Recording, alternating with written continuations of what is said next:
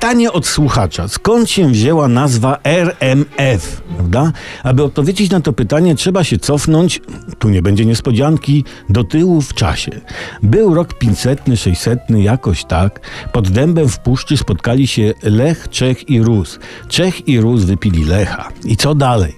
Rus mówi, załóżmy radio, a Czech mówi, albo nie zakładajmy radio. No to Rus, no to to dobrze, nie zakładajmy. No i się rozeszli.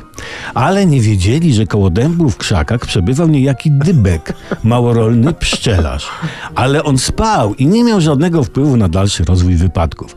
Dlatego przeskakujemy do roku 1820, kiedy to Kościuszce zaczęto sypać kopiec pod Krakowem.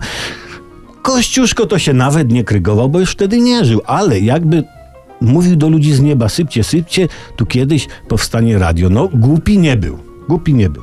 Jest taki obraz autorstwa, najpewniej malarza, przedstawiający proces sypania kopca, który ładnie ilustruje sposób pracy w radiu. Wokół usypiska stoi mnóstwo ludzi, damy z parasolkami, dzieci z kijkami, gościu z planem, wszyscy się przyglądają, a tylko jeden człowiek zasuwa staczkami.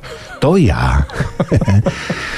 No i słuchajcie, Kościuszko miał rację. Na kopcu powstało radio, był to rok 1989, a więc 44 lata po zakończeniu II wojny światowej. Znamienna dla Polaków liczba 44. To o czymś świadczy. To świadczy o tym, że siła radia na kopcu Kościuszki leży w zespole rozumianym jako jednostki. I, i stąd właśnie nazwa RMF. Chyba wyjaśniłem dokumenty, nie?